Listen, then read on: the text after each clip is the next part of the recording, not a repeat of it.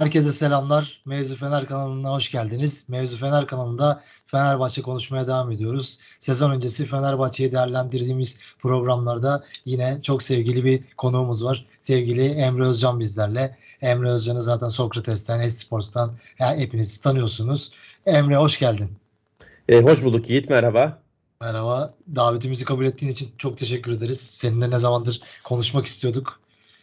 Ee, rica ederim abi. Evet yani aslında bayağı uzun zamandır şey yapmaya çalıştık. Bir araya gelmeye çalıştık ama bir türlü olmadı.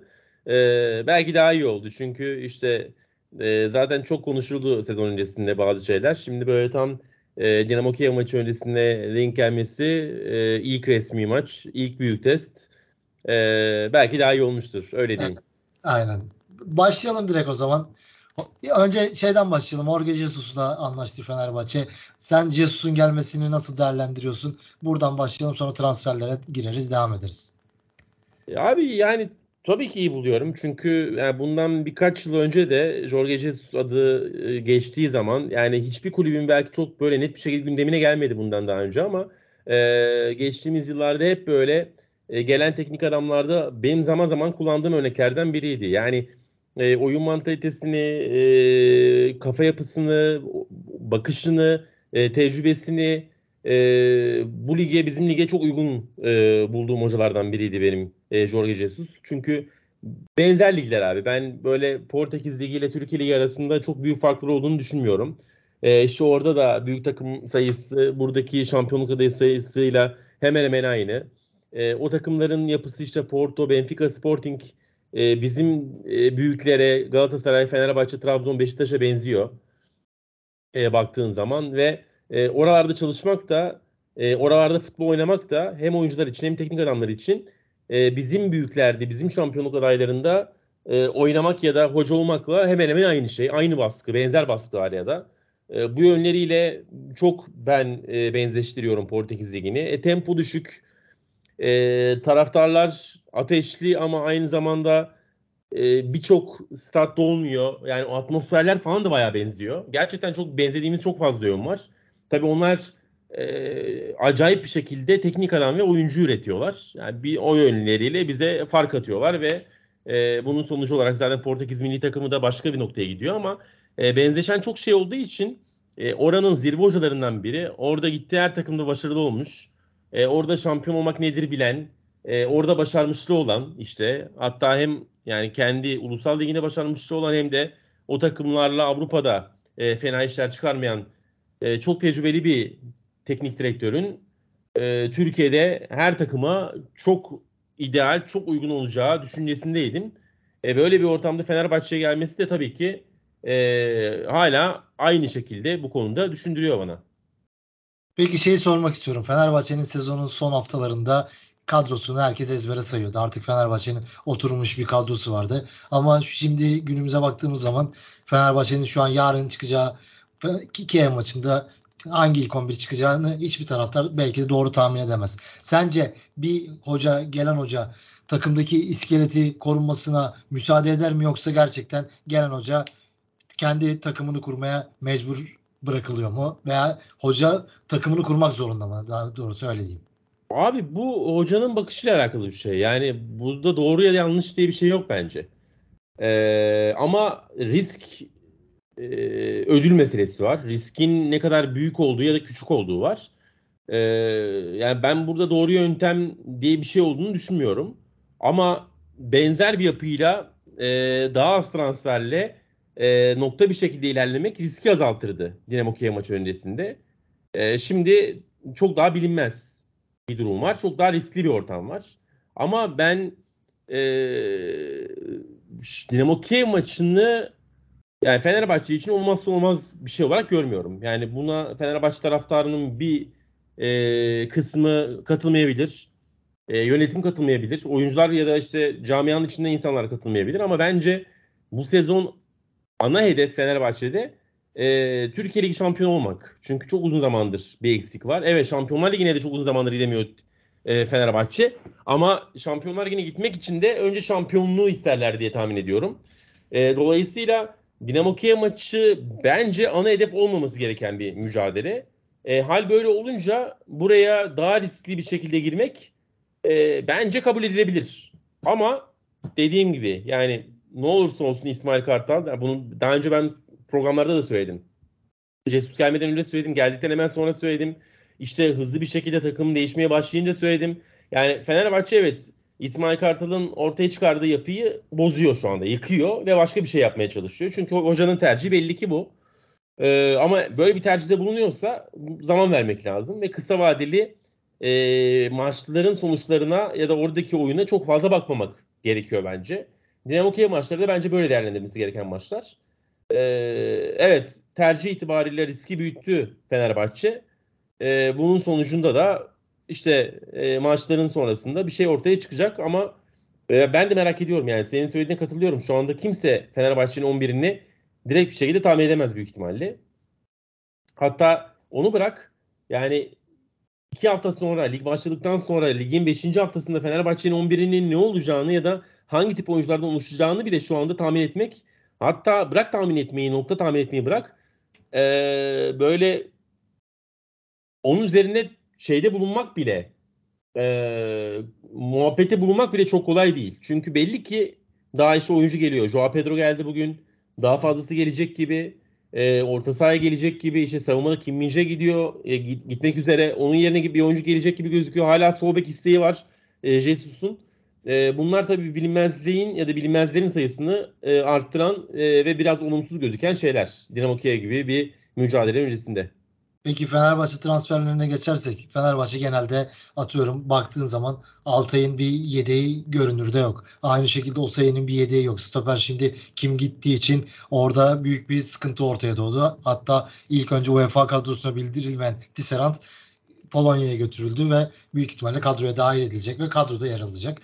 Aynı şekilde Ferdi'nin bir yedeği yok. Ama bunun yanında baktığın zaman ileride Lincoln, Buruma, Emre Mor gibi benzer oyuncular sonra ardından Joshua King gibi oyuncular ve Fenerbahçe sanki defansif oyunculardan ziyade sürekli ofansı hamle yapıyor gibi. Sen transferlere bu açıdan nasıl değerlendiriyorsun?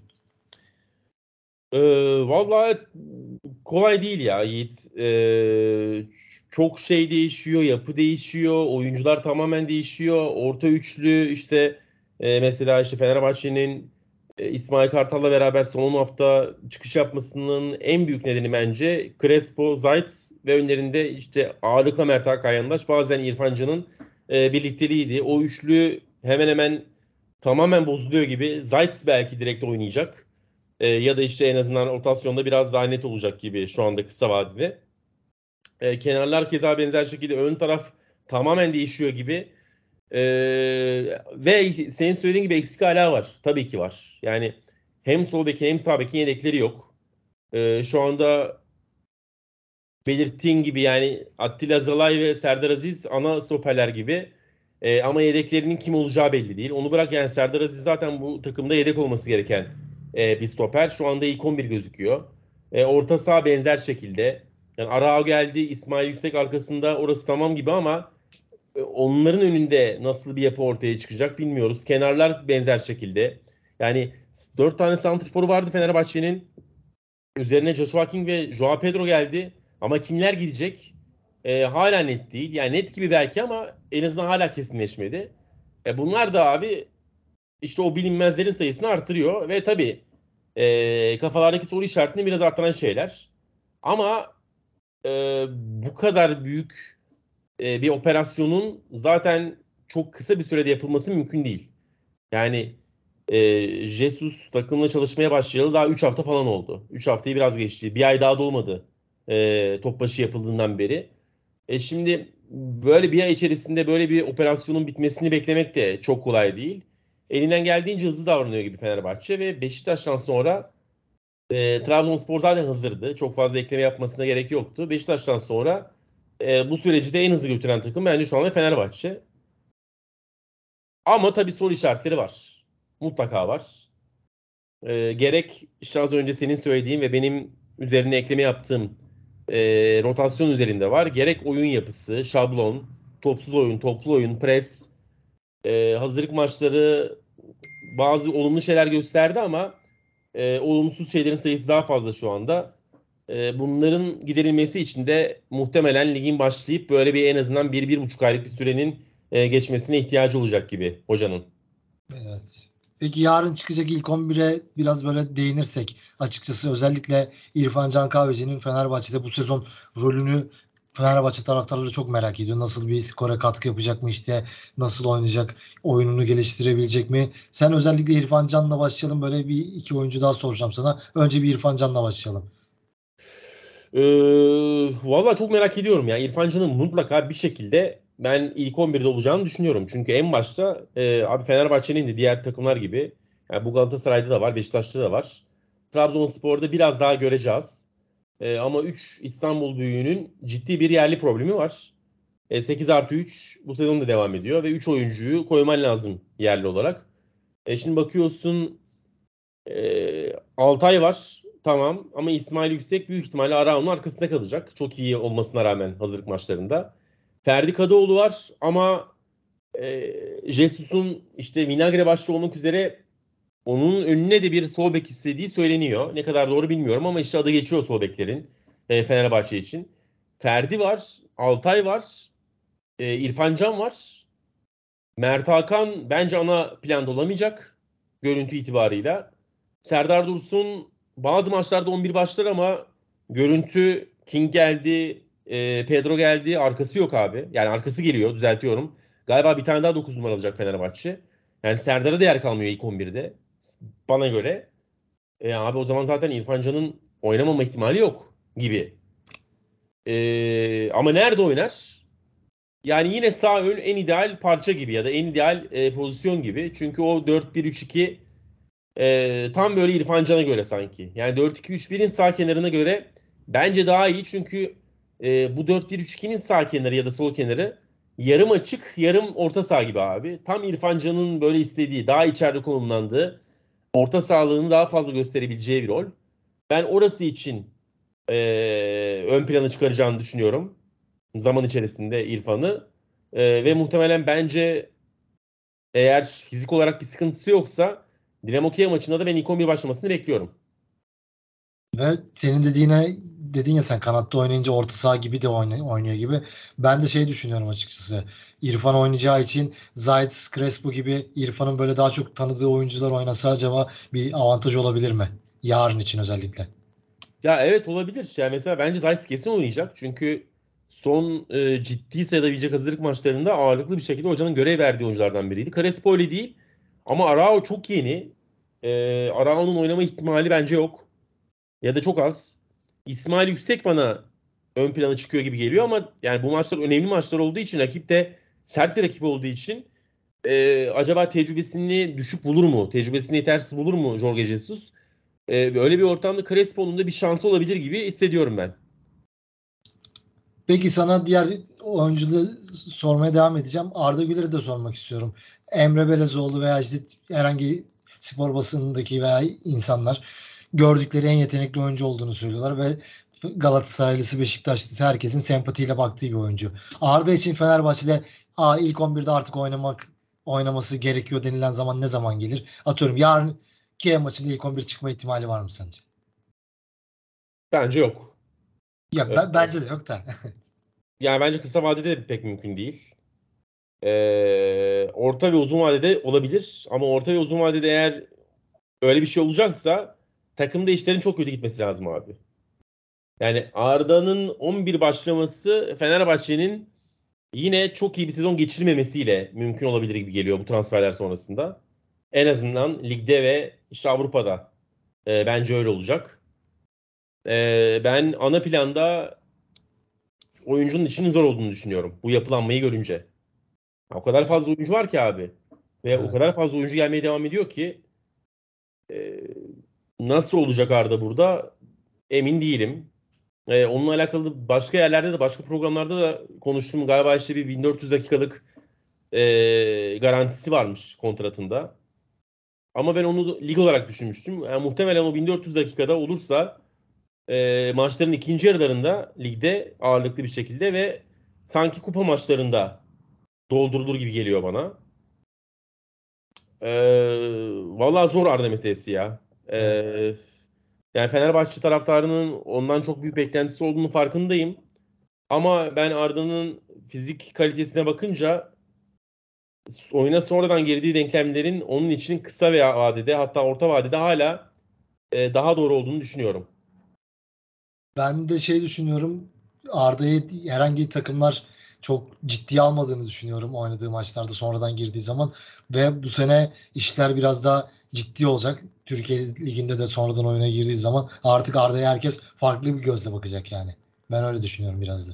Ee, abi söylediğin doğru olabilir yani geçerli olabilir çünkü bu böyle bir şey var futbolda. Ee, yani yeni oynamaya başlayan oyuncular ilk başlarda çok daha büyük etki yaratırlar. Ama yani e, alma olarak demeyelim onu ama biraz da öyle. E, fakat daha çok ciddiye almaktan ziyade zaman içerisinde rakipler analiz ediyor. Yani sağına mı çeker, soluna mı çeker, ne yapar, topla beraber e, özellikle ne yaptığına daha fazla alışmaya başlıyorlar oyuncunun. Daha iyi tanımaya başlıyorlar. Arda çok özel bir yetenek olduğu için e, cebinde çok fazla şey var. Ama e, oyuncuların, rakiplerin onu zaman geçtikçe daha iyi tanıyacağı kesin. E, bu da performansının e, zaman içerisinde dalgalı olmasına sebep olabilir. O yüzden bir yönden katılıyorum söylediğin şeye. Peki son, en son gelen iki oyuncu daha henüz resmi açıklama yok Pedro konusunda da Joshua King ve Joao Pedro. Bu iki oyuncuyu sen yakından tanıyorsun zaten. Bu iki oyuncu Fenerbahçe'ye ne katar? Abi ben Pedro'nun acayip bir oyuncu olduğunu düşünüyorum. Pedro'nun tam bu ligin oyuncusu olduğunu düşünüyorum. Ee, ve çok çok katkısı olacak bence. Bence biraz fazla para verdi Fenerbahçe. Ee, ve ben açık söyleyeyim bunu Fenerbahçe Galatasaray gündemine geldiği zaman da söyledim. Ee, Carvalho Fenerbahçe'nin ve Galatasaray'ın gündemine geldiği zaman da söyledim. 30 yaş üstü bir oyuncuya 6-7 milyon bonservis üstüne yıllık 2-2,5 milyon eurolar ee, böyle paraları yok abi Türk kulüplerinin. Ve bu paraları vermeleri 2 yıl sonra 3 yıl sonra e, sorun çıkaracak. Bak bunun garantisini verebilirim. E, ama kısa vadede yani bu sezon ben çok ciddi performans bekliyorum Pedro'dan. E, Joshua King'den çok emin değilim. Bence özellikleri olan bir oyuncu. Ama aynı zamanda e, bazı özellikleri itibariyle buraya çok uygun olmayan da bir oyuncu. Bazı yönlerden. E, daha büyük sorun bence onunla alakalı. Abi işte az önce konuştuk. Pedro geldi gözüküyor şu anda. Şimdi 4-4-2'nin ya da işte 4-1-3-2, 4-3-1-2 iki forvetinden biri Joao Pedro. E abi bir oyuncu daha istiyor Fenerbahçe belli ki. E, belli ki Pedro gibi bir oyuncu daha alacaklar. En azından görüntü o şu anda. E, oyuncu geldiği anda King'e ön tarafta yer kalmayacak. E, King bence bir santrfor. Bence bir forvet. Yani sol kenarda oynar mı? Oynar. Ama 4-1-3-2'nin solu iki santrforla beraber bence biraz zor. Zorlar King'i ve e, orada başarılı olma ihtimali daha az. O yüzden onunla alakalı bazı soru işaretlerim var. Bir de çok e, atlet bir oyuncu. E, driplingi olan çabuk, hızlı bir oyuncu. E, ve alan isteyen bir oyuncu. Şimdi Fenerbahçe'de o alanları bulamıyorsun abi Türkiye'de. E, o alanları vermiyor rakipler sana. Savunma arkasında koşu atmak çok kolay değil Fenerbahçe'nin maçlarında. Çünkü Fenerbahçe'nin e, rakipleri öyle bir oyun yapısı içerisinde oynamıyorlar. E, oyun olarak da buraya alışması için biraz zamana ihtiyacı olur.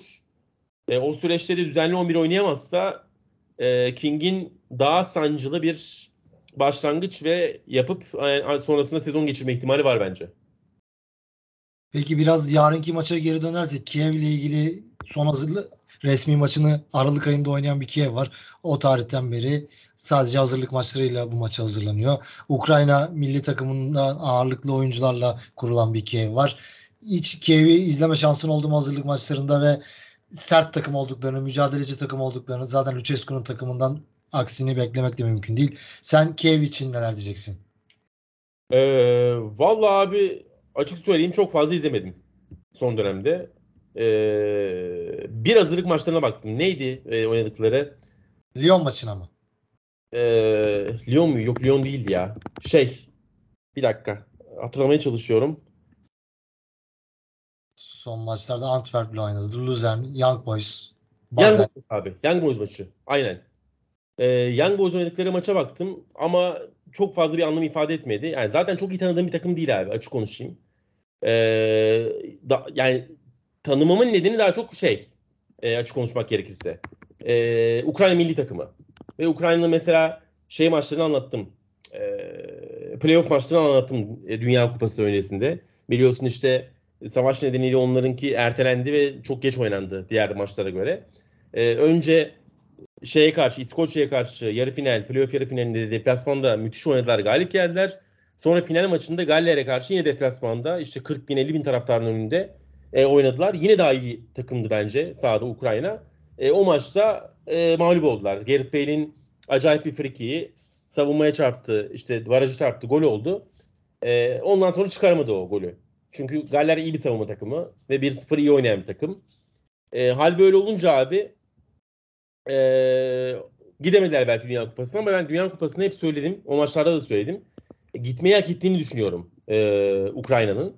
Ve o Ukrayna'nın yarısı baktığın zaman belki de e, Dinamo Kiev'den oluşuyor. Dinamo Kiev'in 5-6 oyuncusu var ilk 11'de. Hatta genelde daha bile fazla var. E, bu mesela bence bir problem. Ama işte senin söylediğin gibi abi nereden bakarsan bak 7-8 ay nereden şey e, resmi maç oynamayan bir takım. Bunun elbette olumsuz bazı getirileri olacaktır. E, savaş durumunun olumlu mu olumsuz mu bir yansıma yapacağını e, şu anda bilmemiz mümkün değil. Yani o konuda ne söylesek yalan olur. Çünkü e, Ukrayna milli takımının performansları için de mesela bunu konuşuyorduk. Olumsuz etkiler mi? Olumlu etkiler mi? Olumlu etkilediğini gördük. Mesela oyuncular çok acayip bir şekilde bir aradaydı. E, ve onun e, maça e, iki maça da olumlu etki yaptığını gördük. Ya benim çok beğendiğim oyuncular var. Mesela abi şeye bayılıyorum ben.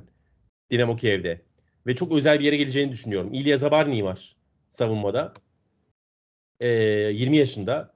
Bence acayip bir potansiyel. Çok beğendiğim bir e, savunma oyuncusu. Çok büyük ihtimalle de Avrupa'nın 50 takımlarına göreceğiz bir şekilde. Yani oraya çıkacak ama orada kalıcı olup olmayacağını bilmiyorum e, oyuncunun. E, yani onun dışında işte e, Kezcior olsun, Sabek e, yine Rus milli Alexander Karavayev olsun, e, Sidorçuk olsun e, yıllardır yani 31-32 yaşına geldi belki Sidorçuk ama yıllardır Ukrayna milli takımında temeli olan e, isimlerden. Mikola Şarape Çaparenko olsun yaratıcı. Ukrayna'da bazen ilk 11 oynuyor, bazen 7 kulübesinden geliyor ama mutlaka e, maçlara giriyor bir şekilde. E, Deniz Karmaş, e, işte Benjamin Verbic, o da bence dikkat çeken oyunculardan biri. Teknik taktik yönden özellikle e, standartın üzerinde olan bir oyuncu. Sigankov çok beğeniyorum. İlk 11 oyuncusu. Belki takımın en değerli oyuncusu. Şu anda baktığın zaman. Çok fazla çok fazla oyuncu var. Yani e, ciddi kaliteli bir takım ve Şahtar kadar etkilenmediler e, savaştan. Şimdi bu bir tehlike abi. E, hem uzun zamandır beraber oynuyorlar milli takım şeyde e, kulüp takımında. Milli takımda da uzun zamandır bu oyuncular beraber oynuyor. Saydığım oyuncuların bir, birçoğu. E, bu yeni bir takım olan Fenerbahçe'ye karşı avantaj. Ama bunun dezavantaja dönmesi için işte o savaşın ve savaş sonrasının e, getirdiği bazı olumsuzluklar ön plana çıkabilir.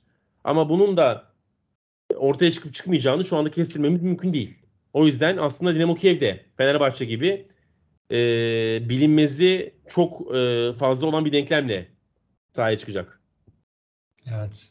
Bu arada tekrar Fenerbahçe'ye geri dönersek bugün özellikle Jesus'a tabii ki de kim sorusu soruldu. Kim Min-jae'nin gidişiyle ilgili ve sürpriz oldu. Maçtan 3 gün önce bu durum gerçekleşti. İşte bizim için ağır bir darbe oldu şeklinde bir açıklaması oldu. Senin de yorumcu olarak yer aldığın Molfer var maçını izlemiştim ben de mesela. O maçta bile Kim Fenerbahçe için ne kadar büyük bir oyuncu olduğunu bizlere gösterdi.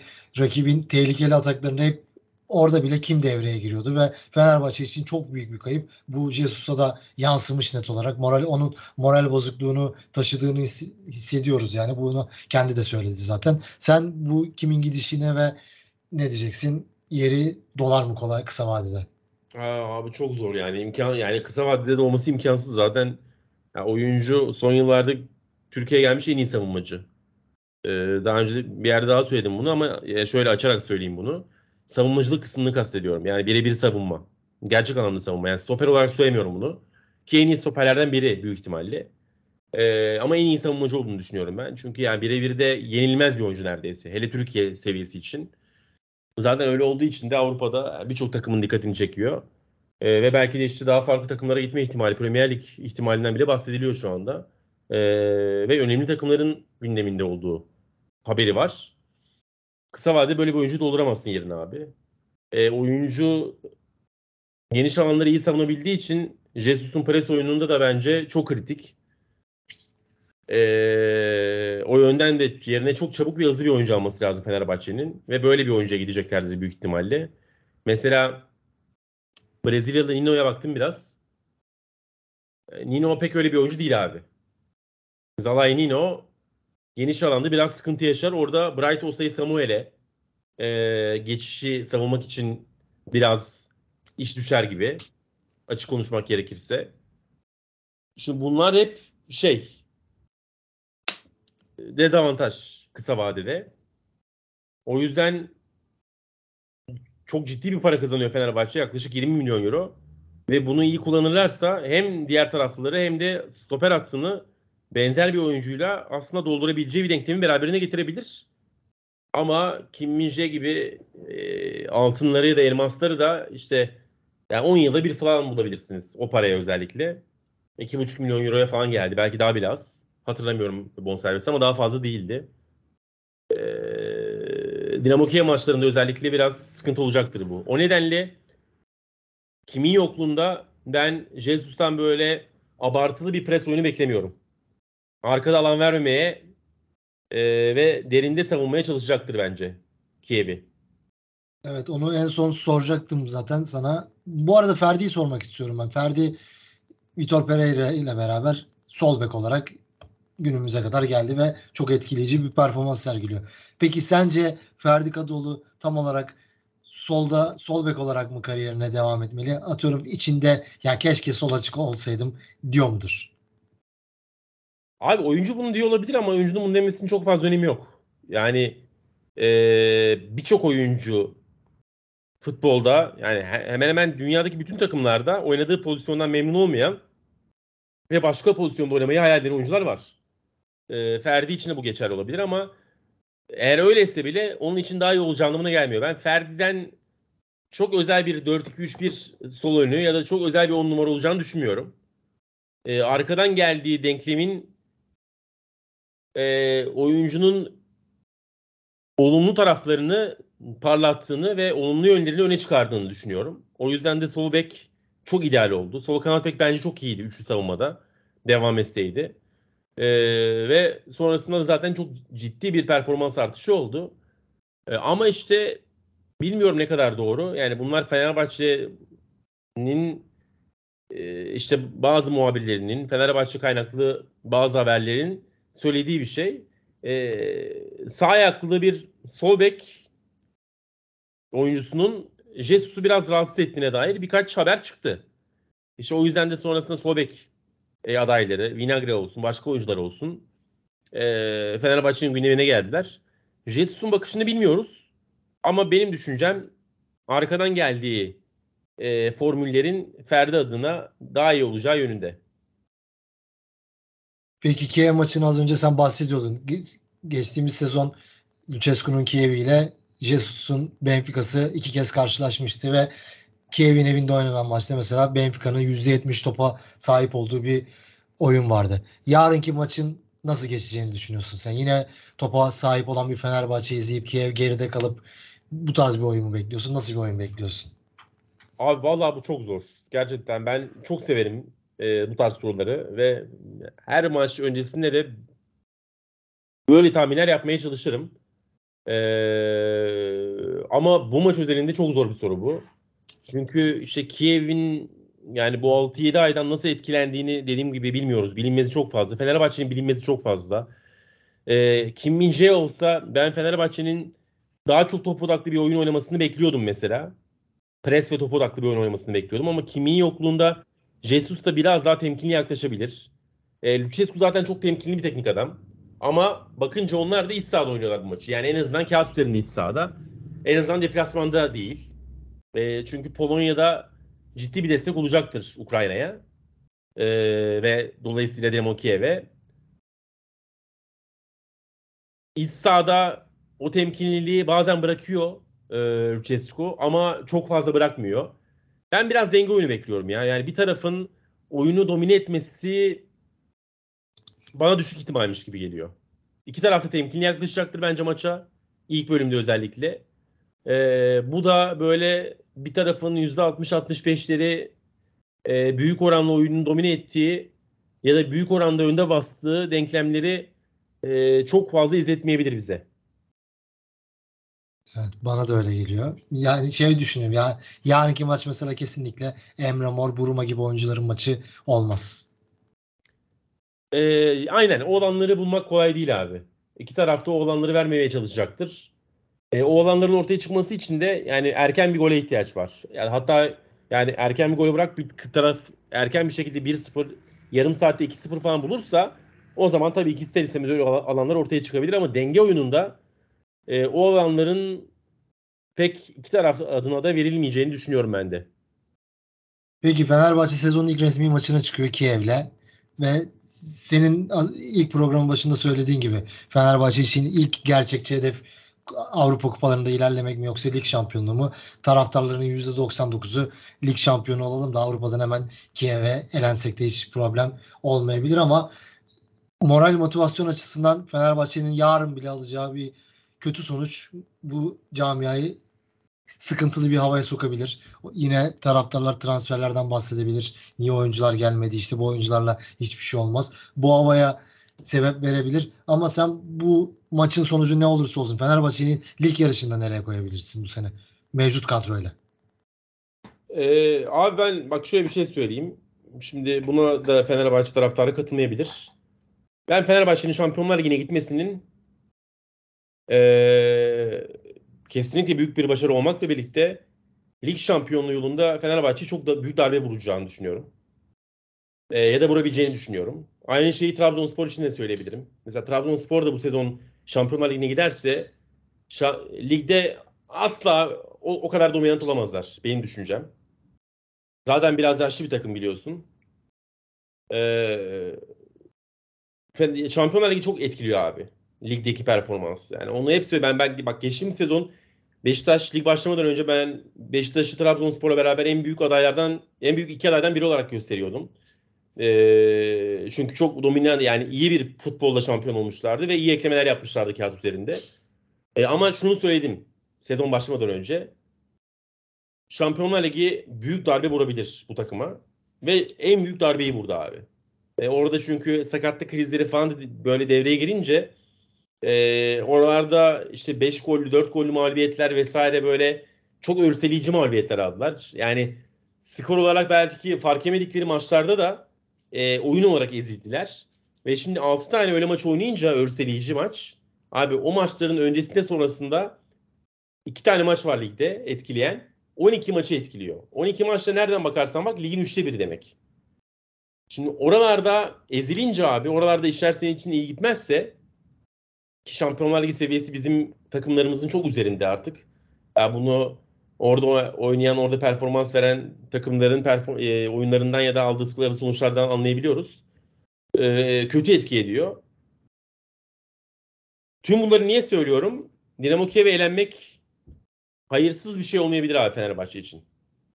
Benim düşüncem bu.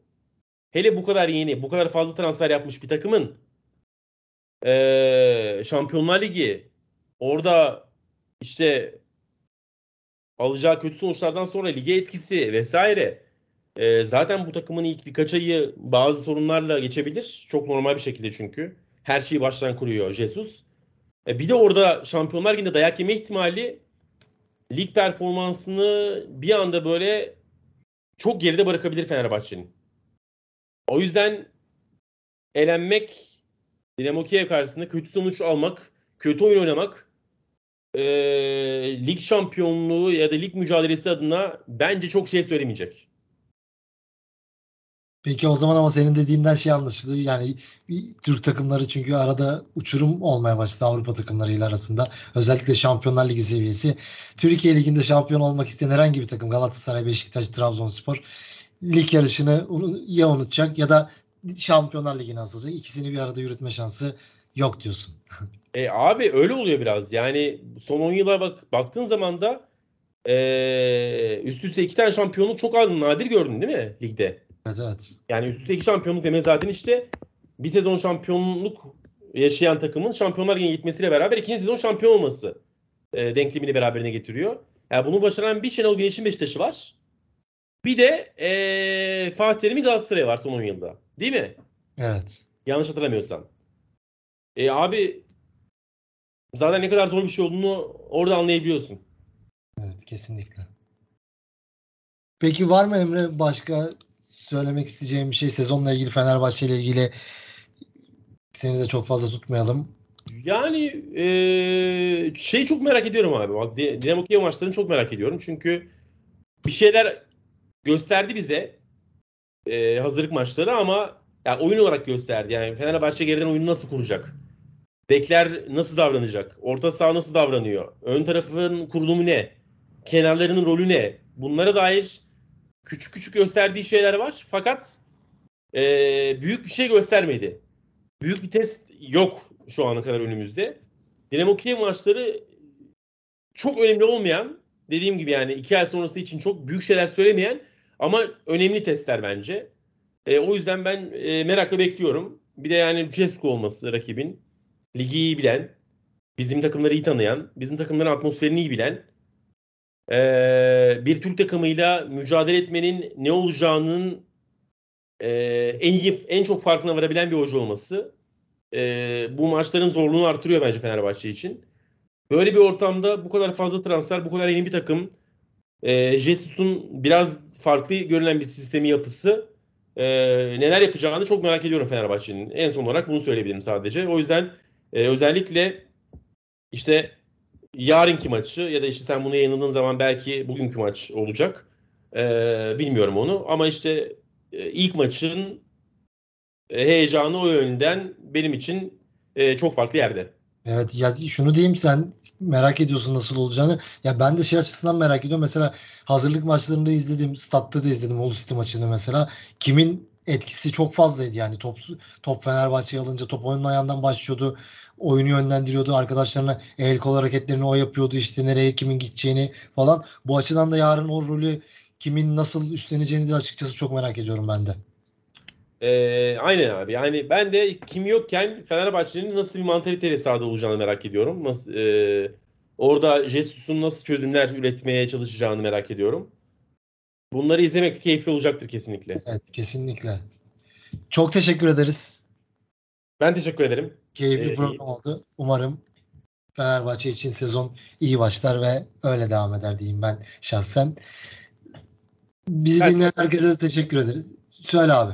Ben de dedim e, yani hem size işte yani taraftar olarak Fenerbahçe taraftarlarına hem de tabii ki Fenerbahçe'ye e, yeni sezonun başlamasına artık yani resmi bir şekilde aslında Dinamo Kiev maçıyla başlayacak ama işte 10 gün sonra ya da aslında 2 hafta sonra daha doğrusu e, lig başlamasıyla beraber resmi başlangıç e, Fenerbahçe'ye de tabii ki başarılar diliyorum. Teşekkür ederiz abi. Umarım seninle bir daha program yapma şansımız olur burada. Belki ilerleyen zamanlarda tekrardan konuşuruz. Tabii ki. Fenerbahçe'nin nereye geldiğini. Bizi dinleyen herkese de çok teşekkür ederiz. Mevzu Fener kanalında Fenerbahçe'yi konuşmaya devam edeceğiz. Şimdilik hoşçakalın.